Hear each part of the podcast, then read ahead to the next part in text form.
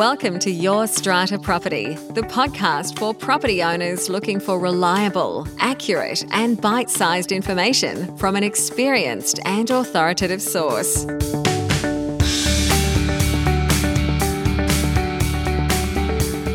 Hello and welcome. I am your podcast host, Amanda Farmer, and today I am helping to demystify strata committees.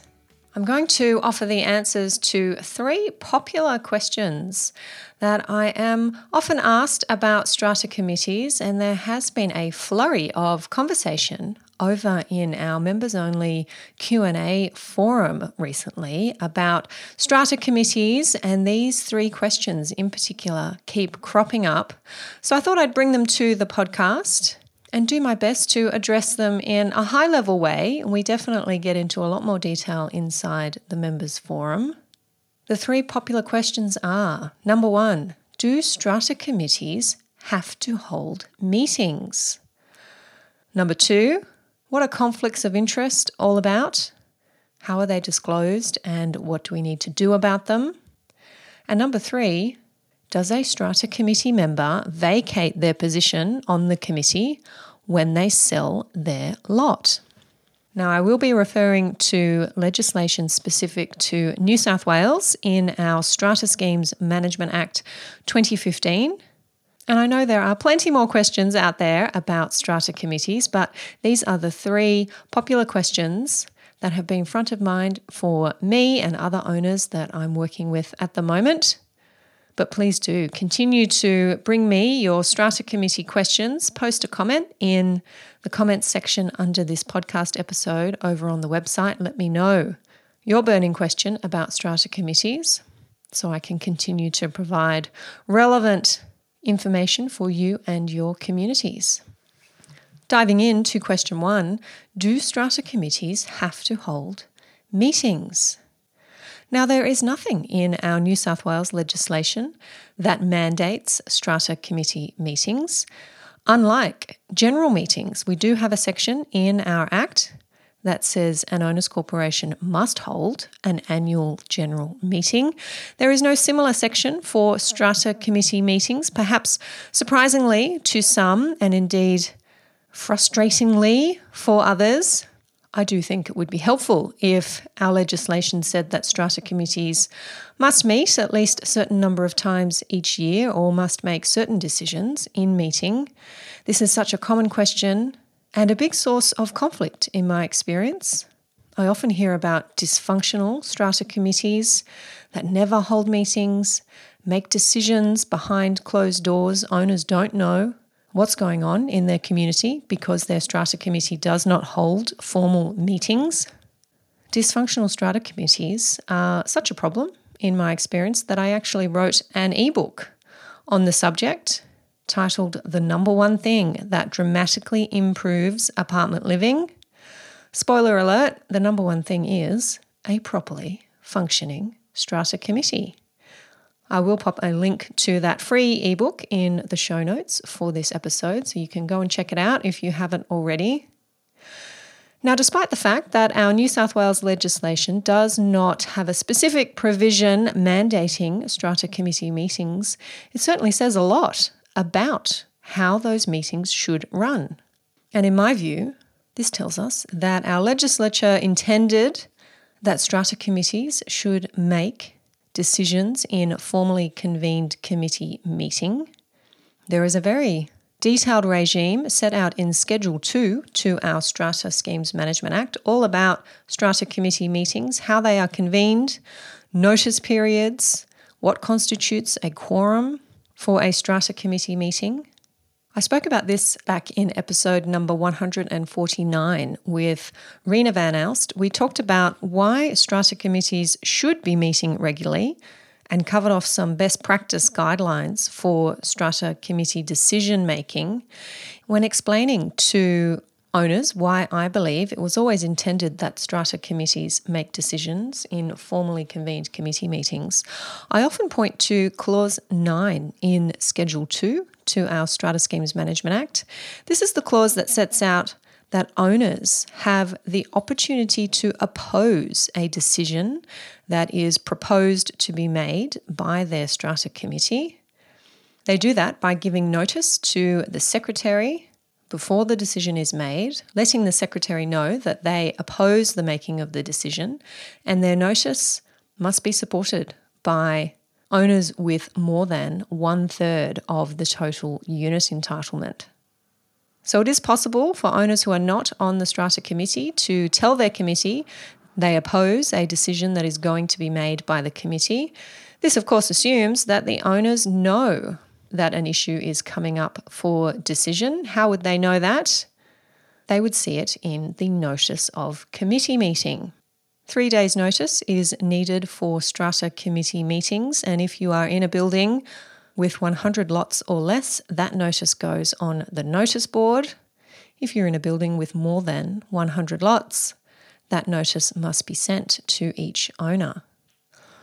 So, indeed, the intention is there for owners to be aware of strata committee meetings, to be aware of decisions that are going to be made, and to have the opportunity to oppose that decision being made.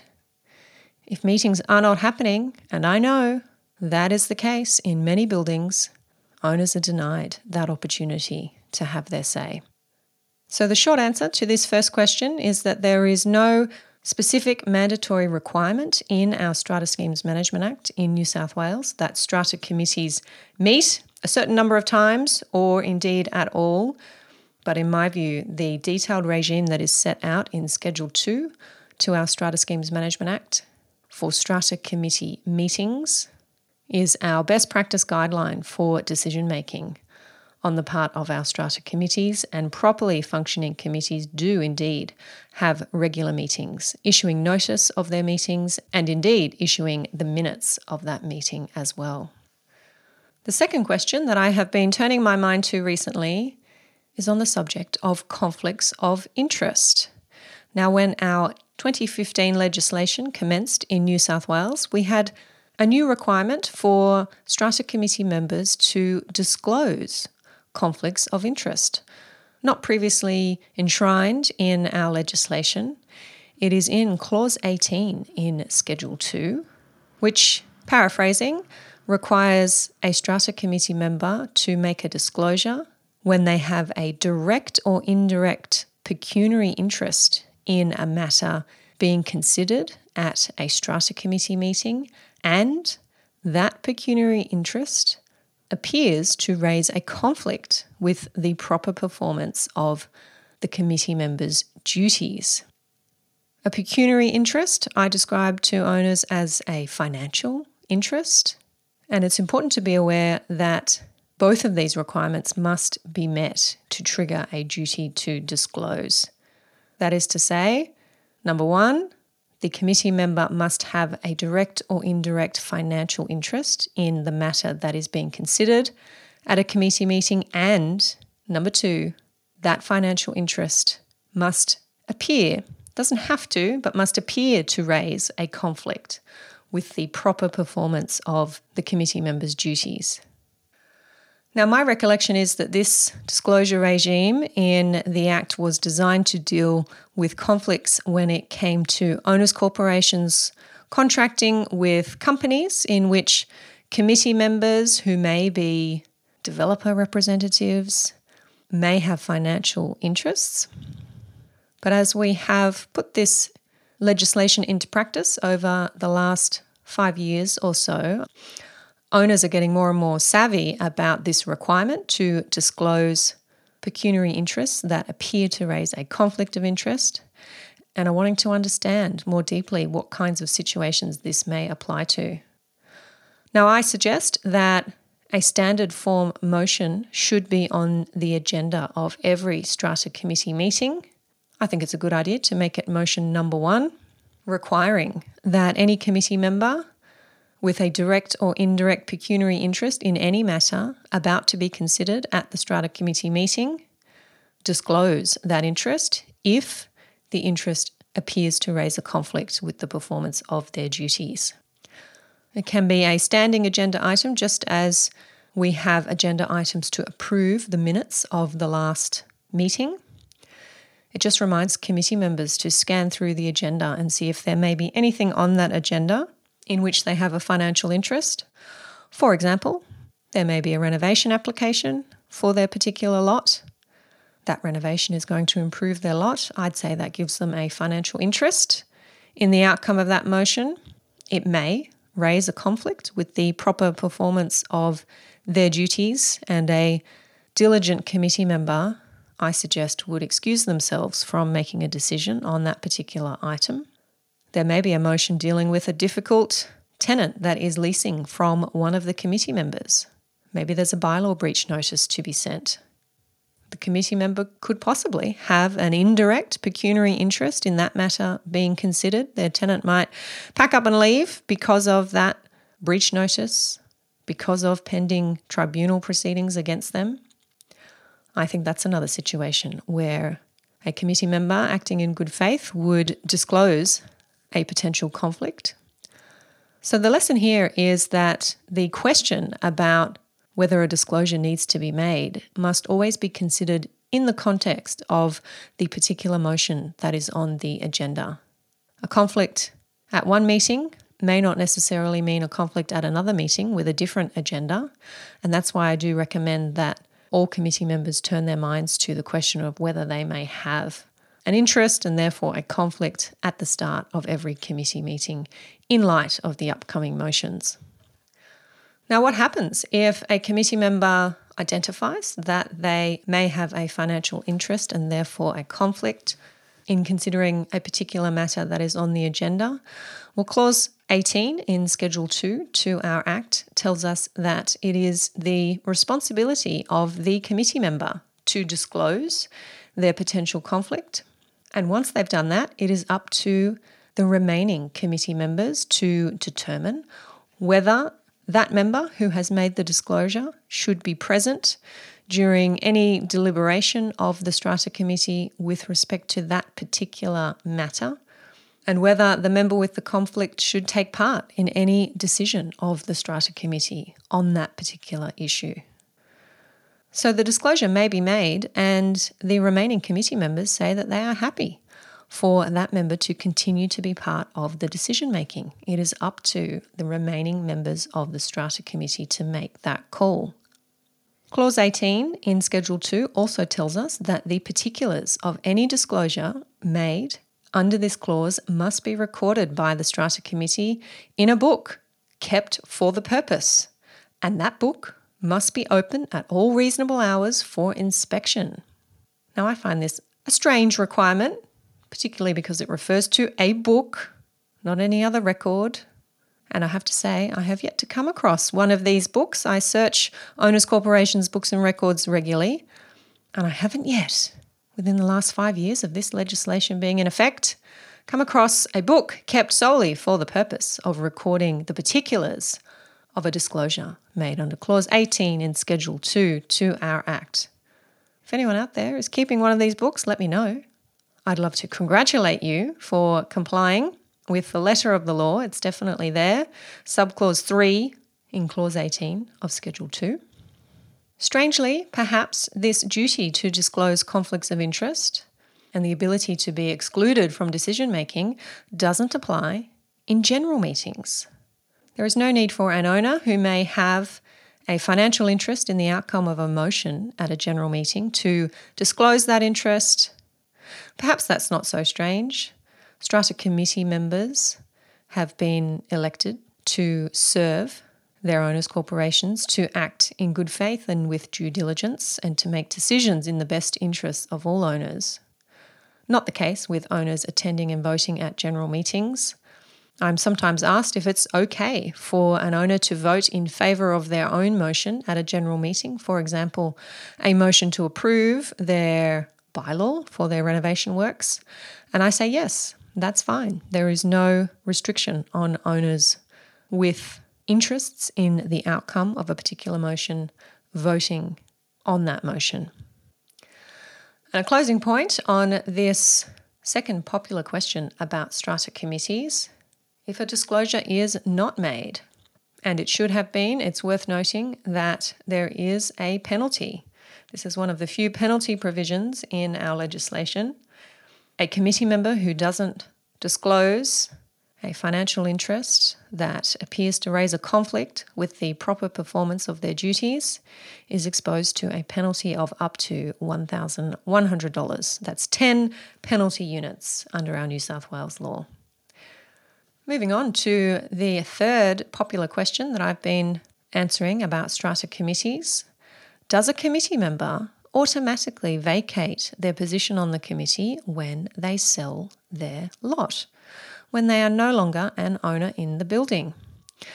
In New South Wales, we look at Section 35 of our Act, which sets out the circumstances in which an elected member of a strata committee vacates their office.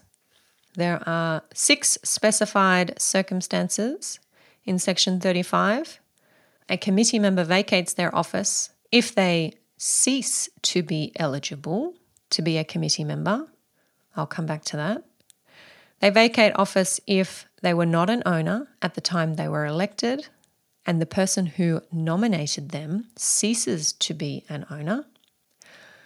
They vacate office if they resign and they've given notice in writing of their resignation.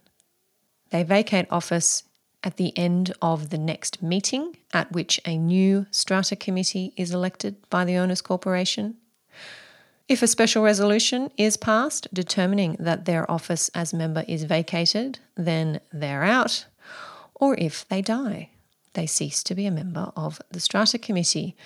You'll notice missing from that list is if the member was an owner at the time of their election and they sell their lot, it seems there is no requirement for them to vacate their position. I mentioned I would come back to the first circumstance which was that if they were eligible to be a member at the time they were elected and then they cease to be eligible. If we use here the example of an owner who self nominated for election to the committee at the AGM, then the circumstance that made them eligible is that they were an owner. Owners can self nominate for election to the committee. That's in section 31.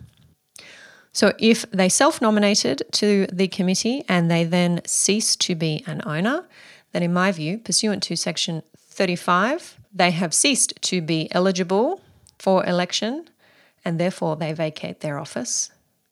But if they were an owner at the time of their election and they did not self nominate, somebody else nominated them, then they do not vacate their position. None of these circumstances in Section 35, in my view, apply to that situation. And perhaps that was an oversight in the drafting of Section 35. I'm not sure. It does seem strange that an owner who has sold and has been a committee member does not automatically vacate their position on the committee. Indeed, as you've heard, a committee member may, of course, submit their written resignation. That might be encouraged or invited of an owner who has sold. But the key question to be asking here is if an outgoing owner committee member does not simply resign, we need to know how this person came to be on the committee in the first place. Are they an owner who self nominated at the AGM or were they nominated by someone else? Also, be aware in this context of section 45, which refers to the vacation of committee positions by office holders, that is, the chairperson, secretary, or treasurer. If an office holder position is vacated, then Section 45 tells us that the Strata Committee is to appoint a person who is a member of the Strata Committee or who is eligible to be a member of the Strata Committee to fill that vacancy. That sounds to me like a mandatory requirement to fill a vacancy in an office holder position. There is no mandatory requirement to fill a vacancy on a committee where the vacancy is not one of an office holder. Section 35, subsection 2 tells us that the strata committee may, not must, not is to, may appoint a person to fill a vacancy on the strata committee. I do know that some strata committees are keen to fill vacancies because it assists them to achieve their quorum at each committee meeting. Another question for another day, but the quorum provision for strata committees can be a tricky one, whereby it refers to the number of members elected at the AGM and not necessarily the number of members currently on the strata committee. And this discussion about vacancies, filling vacancies, not filling vacancies, should tell you that the number elected at the AGM may be quite different to the number currently on the committee, causing some difficulties in smaller committees when they are trying to achieve a quorum for a meeting. So, those are three popular questions I am being asked at the moment about strata committees. I've covered whether strata committees have to hold meetings. What's the deal with conflicts of interest and disclosure? and what happens when a strata committee member sells their property. I hope that's been helpful. I do always love to hear from you, your feedback, your comments, your questions. You can do that over at yourstrataproperty.com.au forward slash podcasts. You'll see this episode, number 286, in the list with the opportunity for you to post your comments below the episode. That's also the place to access any of the legislation that I've mentioned, my free ebook, the number one thing that dramatically improves apartment living, and also the transcript for this episode. Bit of technical detail in there, definitely worth getting your hands on the transcript this week. Thank you for tuning in. That's all from me. Catch you next time. Thank you for listening to Your Strata Property, the podcast which consistently delivers to property owners reliable and accurate information about their strata property. You can access all the information below this episode via the show notes at www.yourstrataproperty.com.au. You can also ask questions in the comments section, which Amanda will answer in her upcoming episodes. How can Amanda help you today?